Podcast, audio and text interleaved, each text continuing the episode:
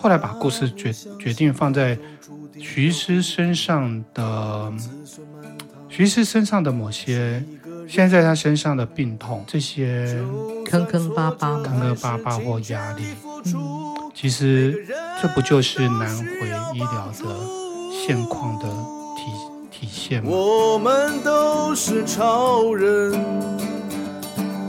披着隐形的披风。强背负越重的责任，最后一里路，让我们一起完成。超人医师加油站，大家一起来说赞，加拜加拜！我是柴油小姐阿南，我是九五千，哎，挂杨立洲，哎，九八变五九五了，杨导。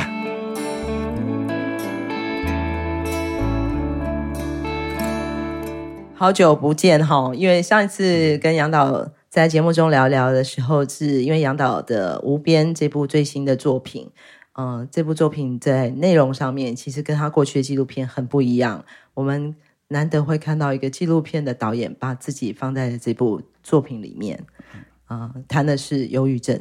嗯，是的。那也杨导也提到说，之所以跟我们会有这样多的关联，其实好像冥冥中很多次的机会。就把我们都牵在一起了。的确，因为呃，像之前就有聊到说，因为红盒子宣传关系，嗯，那也因为这样，就是透过朋友，然后就有一天突然联系我，跟我说：“哎，立周，你最近有没有空？”我说：“要宣传啊，但是还目前还是很有空啦。嗯”那就跟我说南回医院这件事情。嗯，嗯，我第一次听到的时候，我第一个念头是：啊，南回医院不是已经盖好了？因为我已经好多年、好多年一直听到好多朋友的倡议啦，嗯、等等这些呃社会的贤达人士啊，嗯、甚至徐医师的故事，在很多嗯、呃、新闻啊或是媒体都有看到。嗯，所以我们下意识就觉得南回医院已经盖好啦。他说没有，嗯、那没有时候，那时候当然我第一个反应就是，哇，那这个我们的那个资讯落差也太大了。嗯，所以我就想要去了解这件事情。嗯嗯，当然我们。非常粗浅，一开始知道就是有一块地，有一个地方，有一块区域，它一直以来医疗上面是非常欠缺的。对，那后来，对，后来透过很多朋友的带领，走了一趟之后，发现哦，那已经不是空缺了，那整个是一个断裂了哦。嗯，所以那时候就我们就一拍即合，就决定来做一部影片。嗯，来不及墓园，那是二零一八年的时候。一八年的夏天吧，我记得发表的时候已经快年底了，十一月。对，是那时候你已经去南极了，哎，好像是。对，对那在那个时候，为什么杨导会来呃加入到这个故事里面呢、啊？其实也跟那时候南回基金会都还没设立呢。嗯，那那时候我们还是一个基金会筹备的状态。对啊，为什么这个一定要成立南回基金会？因为这是台湾在医疗法在二零一八年一月的时候做了一个修正修改。重点就是在于未来要营运一个医院的前身，必须要有一个医疗财团法人。但是因为南回基金会的设立的方式跟这个过程，跟其他的这个你们可以知道的这个财团也好，或是宗教组织也好，或是医学大学去成立医院的这个过这个背景很不一样。我们几乎是完全是一点一滴是社会大众所支持，对卫福部来讲，对政中央政府来讲是一个。呃，前所未有的例子，所以的确，我们即使在申请设立南回基金会，都有碰到蛮多的这个过程上的一些呃难度。那所以关心的人、支持者就觉得等不及了，赶快想要帮助我们把这个把这关突破。那也就是杨立洲导演出现在我们眼前的原因。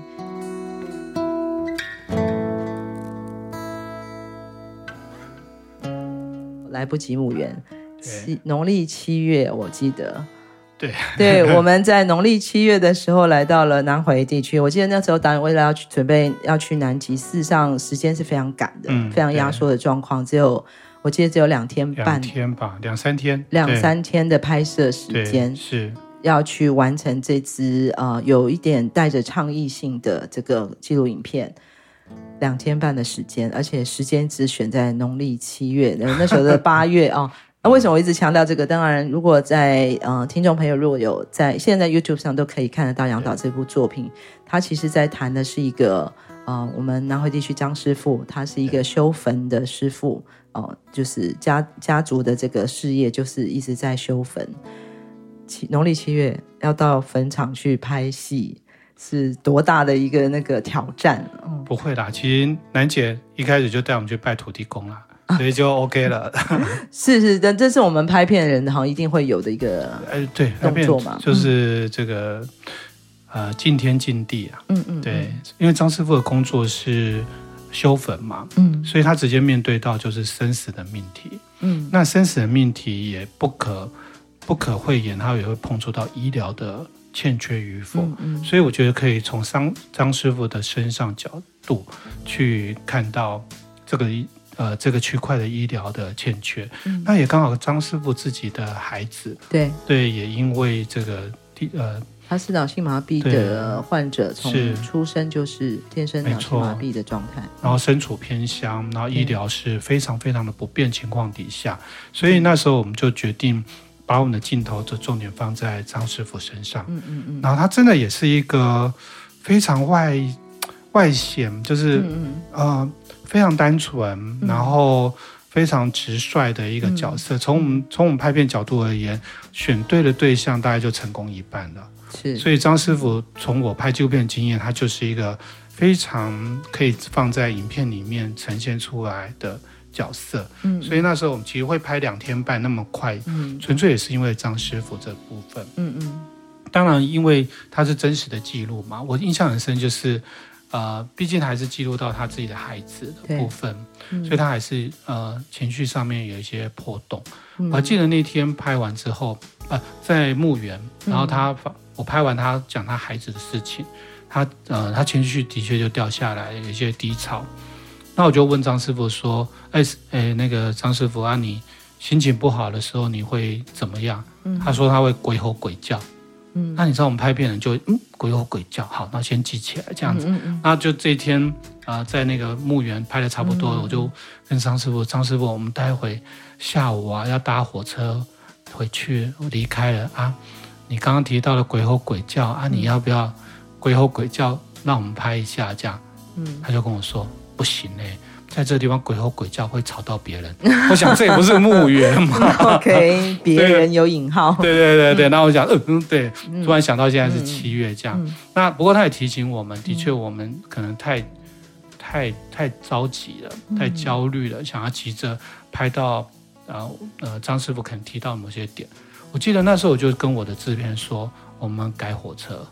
嗯，对，因为我觉得张师傅身上还有其他。更动人的点，嗯，如果我们没有足够时间，我们拍不到，嗯，或我们等不到，嗯，那火车可以改，嗯，但人的故事不可以改，嗯，所以我们就赶快改时刻。那天的下午，然后我们就，我就问张师傅说：“你会到到哪里去鬼吼鬼叫？”这样，嗯，他说他其实会到海边，嗯，所以那天我们就到海边去了。那我印象很深，我们到海边去的时候。我就问他说：“那你你你我你就坐在那边，我们就拍你。嗯，那你有什么？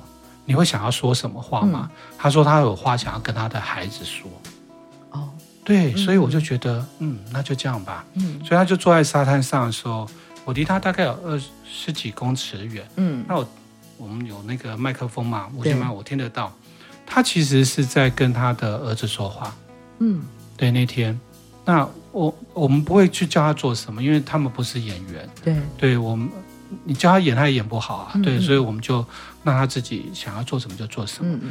那他，我从我的耳机听到是他在跟他的孩子说：“嗯，今天有一群人来拍爸爸。嗯，那爸爸讲了你的事情。嗯，然后又想到你了，然后什么就哇，你知道那时候我在听的时候，我觉得很有感，很有感、嗯、感受。嗯。那我就觉得差不多了，嗯，然后我就准备起身，然后就在这时候，我摄影师就把我拉下来，嗯、因为摄影师从镜头就看到张师傅竟然就起身，嗯，就往海，嗯，海海里面走，嗯，然后就突然对着大海呐喊，嗯，说大海给我一个方向，嗯，大海你要告诉我们我们该怎么做，嗯，哇，那一刻我真的觉得非常非常的感动。嗯，对啊。后来我们就使用了后面那一段，嗯，他跟他孩子对话那段我们就没有用了。嗯，这个有时候拍片会是这样，就是就是在某一些情境的时候，就会有这样的东西会跑出来。嗯，就像我们这一次拍，嗯、我们上次是来不及嘛，嗯，这次是不要等，嗯嗯，那这次的不要等，我们就啊、呃，因为呃，我们被摄对象有一些改变。对，哎，楠姐突然又给我们一个我们之前先来田野调查过没有碰到的角色，嗯，可这个阿妈又给了我们一个截然不同的影像光线的感受，嗯嗯。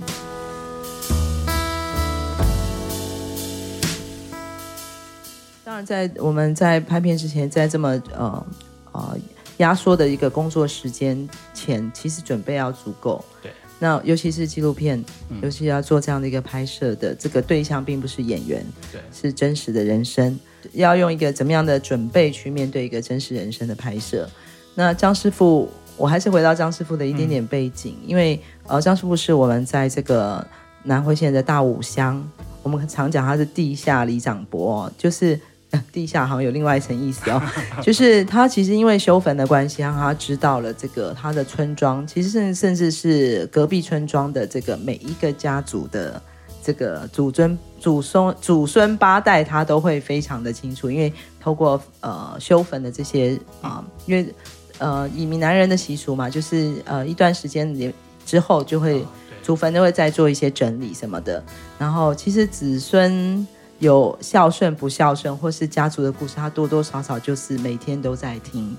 然后那时候已经觉得这个张师傅的那个身份真的太迷人，而且张师傅就像是一个他，你知道他的电话打铃声是像吴乐天一般的那个滋溜的台语，讲了一大段很有趣的这个口白哦，这是张师傅他的特质，又又乐观又有幽默，然后哎又在做一件很很酷的事情，好像这件事情。但是其实，之所以当初会想要谈张师傅，是因为，呃，在年初的时候，冬天，我记得就是他的四十岁的这个脑性麻痹的儿子，在一个晚上就过世了。那记得我们那时候去他家里致意上香的时候，就在呃，就陪着张师傅聊天嘛。然后我就提到，因为其实我们在台东，尤其是南回地区，因为很远。呃，距离市区很远，距离这个殡仪馆也很远，所以通常汉人的习惯就是会，就是如果往生了之后，其实送就会送到市区，然后就殡仪馆，然后就直接火化。那可是张师傅选择是把儿子接回来，大体接回来，然后设了灵堂。那其实这是很不一样的一个啊、呃、方式。然后那时候我就问张师傅说：“哦，为什么？因为张师傅。”他他是马马马卡道族，是平埔族，但是基本上他已经是很汉人了。他闽南语那么好，我就说：“哎，张师傅，你怎么会？嗯，为什么会接孩子回来？”那他就讲到说：“啊，他从小脑就是因为脑性麻痹嘛，东西爸爸妈妈我们两个夫妻带着他去看医生，去市区，啊，带着他回来。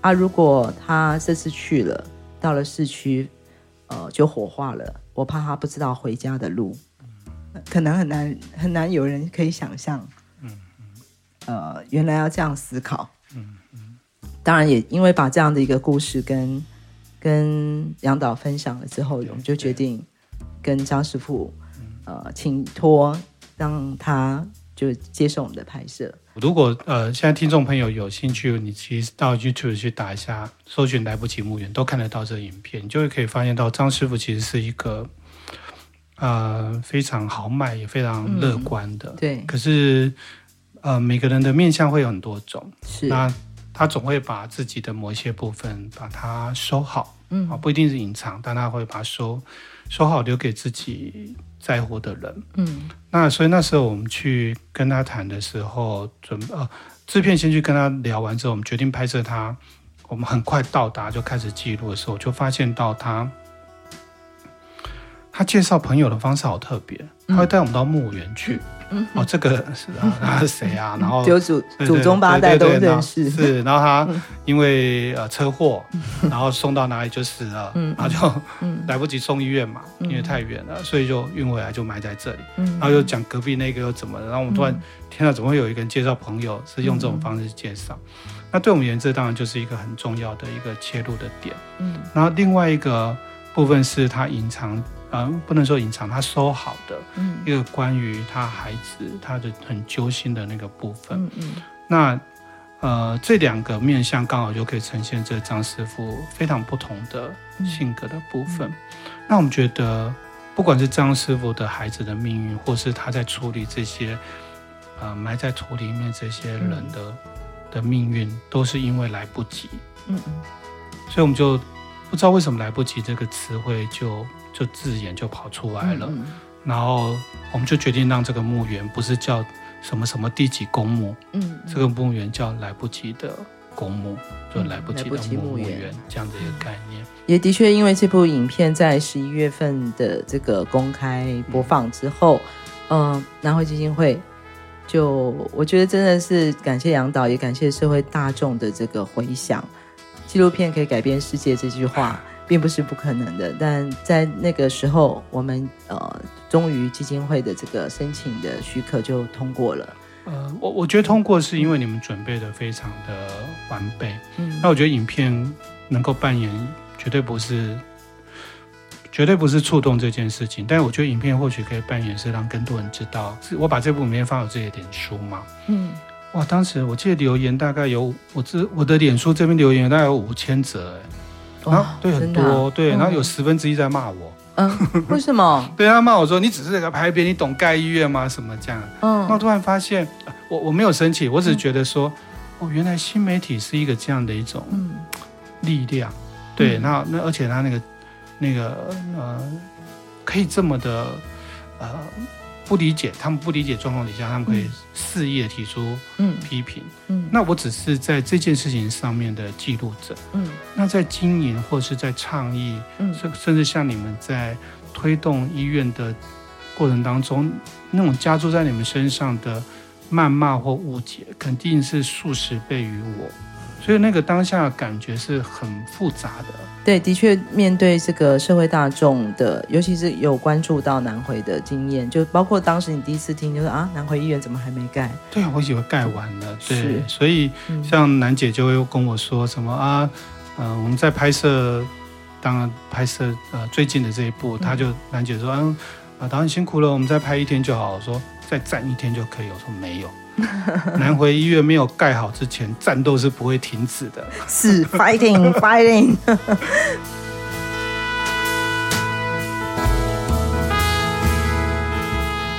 今年我们又有机会请到这个杨立修导演跟我们合作，那当然不能敢不敢说请啦，因为我们能够呃呃。就是能够支援的有限，但是别这么说，但是呢，我觉得你给我机会，给我机会。没有，但是杨导还是，我觉得就已经好像是我们南回的一份子啊，就义不容辞，马上就说好，我们就来再再来做一个新的这个影片的记录哦。那这个记录的目标，当然呃，大家现在都已经看到了这部影片哦。我们是因为要为这个二零二三年南回诊所的这个设立跟开幕。来做一个跟社会大众的一个分享，那大家就会想说，诶，怎么是诊所？南回医院在哪里？必须要说明的也是在这里哦，就是，嗯、就像徐医师，我想他是承受压力最多的一个人。他从二零一零年开始倡议南回医院的设立，一直到现在已经十三年了。对，那在这十三年里面，其实也有过一线机会，好像有一线。呃，有一点曙光，可是又马上又熄灭的一些过程，起起伏伏的到现在。然后很多人也会每次问我们，就说南回医院，哎，不是现在该南回医院吗？也要说明的是，的确，我们现在整个南回医疗计划的这个变成是一个阶段性的计划，就是第一部曲、第二部曲、第三部曲。我们终极目标还是我们希望是南回医院，但第一部曲，我们从一个最小单位的服务开始，我们不要再。等待那个医院的通过也好，或是这个建设建筑物盖好，或是人员到齐才开始做。我们决定先做吧。我们的居家护理所就已经先开始启动，让护理人员到个案的家里面去做护理服务。那南回诊所就是我们的第二部曲。第一部曲其实说南回居护所之外，也是南回基金会这个设立成功，这两件事情是我们的第一部曲。所以第一部曲要有杨立洲，第二部曲当然也要有 杨立洲。所以我们的南汇诊所的这支影片就由杨导来跟我们一起合作完成。这次在拍摄的过程中，杨导，你在呃先前置的这个想法里面，你听到了，或者你那时候的想最初的一个草稿是想的是什么？因为我最早的念头是一个是一个那种接力赛跑的概念，嗯，就是一棒交给一棒，对。嗯、然后当然我记得那时候跟楠姐沟通的时候，嗯、因为我们这次又比较特别，我们有代言人。嗯，那楠姐就开给我六七个代言人，所以说 这六七个都是跟我们南回基金会有、嗯、有对，或者是有可能合作嘛。是。那我记得那时候楠姐就跟我说，你要不要这六七个代言人挑一个？那我们可以在这一次影片中就让他来在影片中出现。嗯，开玩笑，有六七个，我六七个全要啦。我就说我要这六七个代言人，然后一棒接一棒这样，我永远忘不了。楠姐的表情哦，因为人家代言人都把一个，对不对？对，对我要六七个，而且我要他们一棒接一棒这样。嗯、当然后来整整故事有有一些调整跟改变啦，对，对重点的方向。所以最后我们还是选择了一位，对，是选择一位。那、嗯、后来想也蛮好的，对啊，我这个人就是这样子，你要我选择，我一定全要啊，对啊，怎么可能？小孩子在做选择，对啊，你是已经大人了，我们不做选择的，全部都要，我们全部都要。我还记得我一讲全要的时候，楠姐那个表情啊，听众绝对没有办法理解。他刹那间五官全部分开，然后瞬间又合起来，这样子皱在一起，对，皱在一起，先是惊讶张开，然后又聚聚集。对过去都是徐超斌医师一直是我们的这个呃我们的精神指标，然后一路走来都是他在倡议跟说明南回的这些故事。那我们也觉得他太辛苦了。在二零二三年，我们有邀请了我们的新的这个呃说故事的伙伴。对，而且那时候我记得跟杨导第一次在分享我们的这个计划的时候，有特别提到这个说故事的概念。对，就是我们部落里面回家的第一件事就是生起火。对，然后生火了要干嘛呢？当然是要吃饭啦，要烤肉啦，要家人围炉在一起，然后或是部落的青年，部落青年会会长，或是。我们的部落领袖要来交代事情，说我们今年的目标是什么？是，这是部落的文化，所以。我们的公益大使，我们不叫他公益大使，我们叫他生火者，把火生起来的人。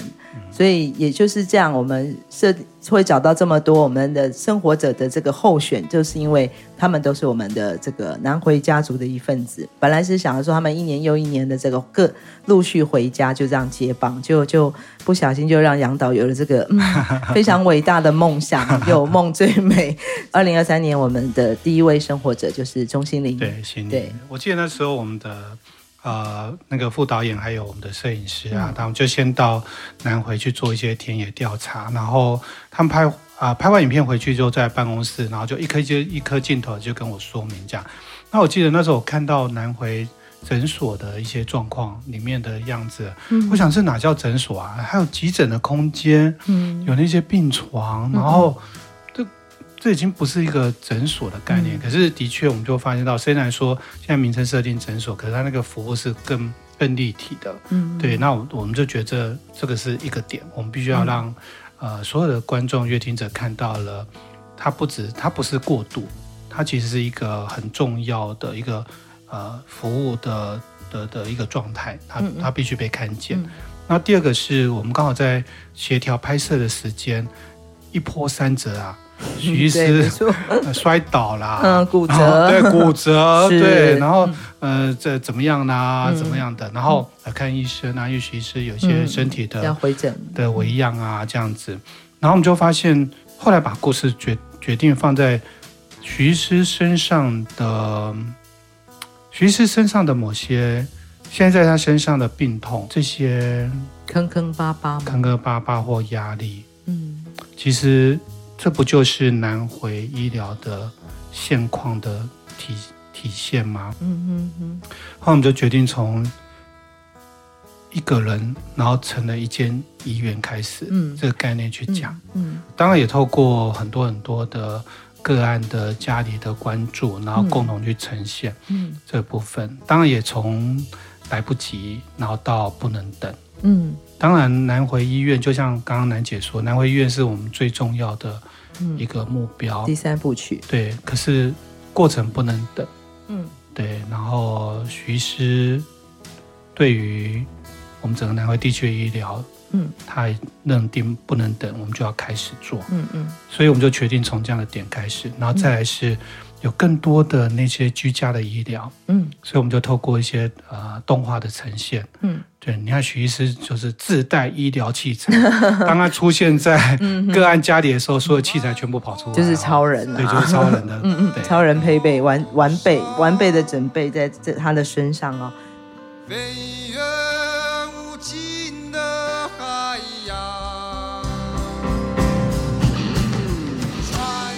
从屏东到台东这条南回公路上，有一间超人医师加油站，二十四小时不打烊。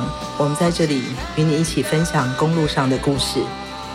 本节目是由医疗财团法人南回基金会制作，欢迎大家多多分享，以及在我们的节目下留言。我们下周见。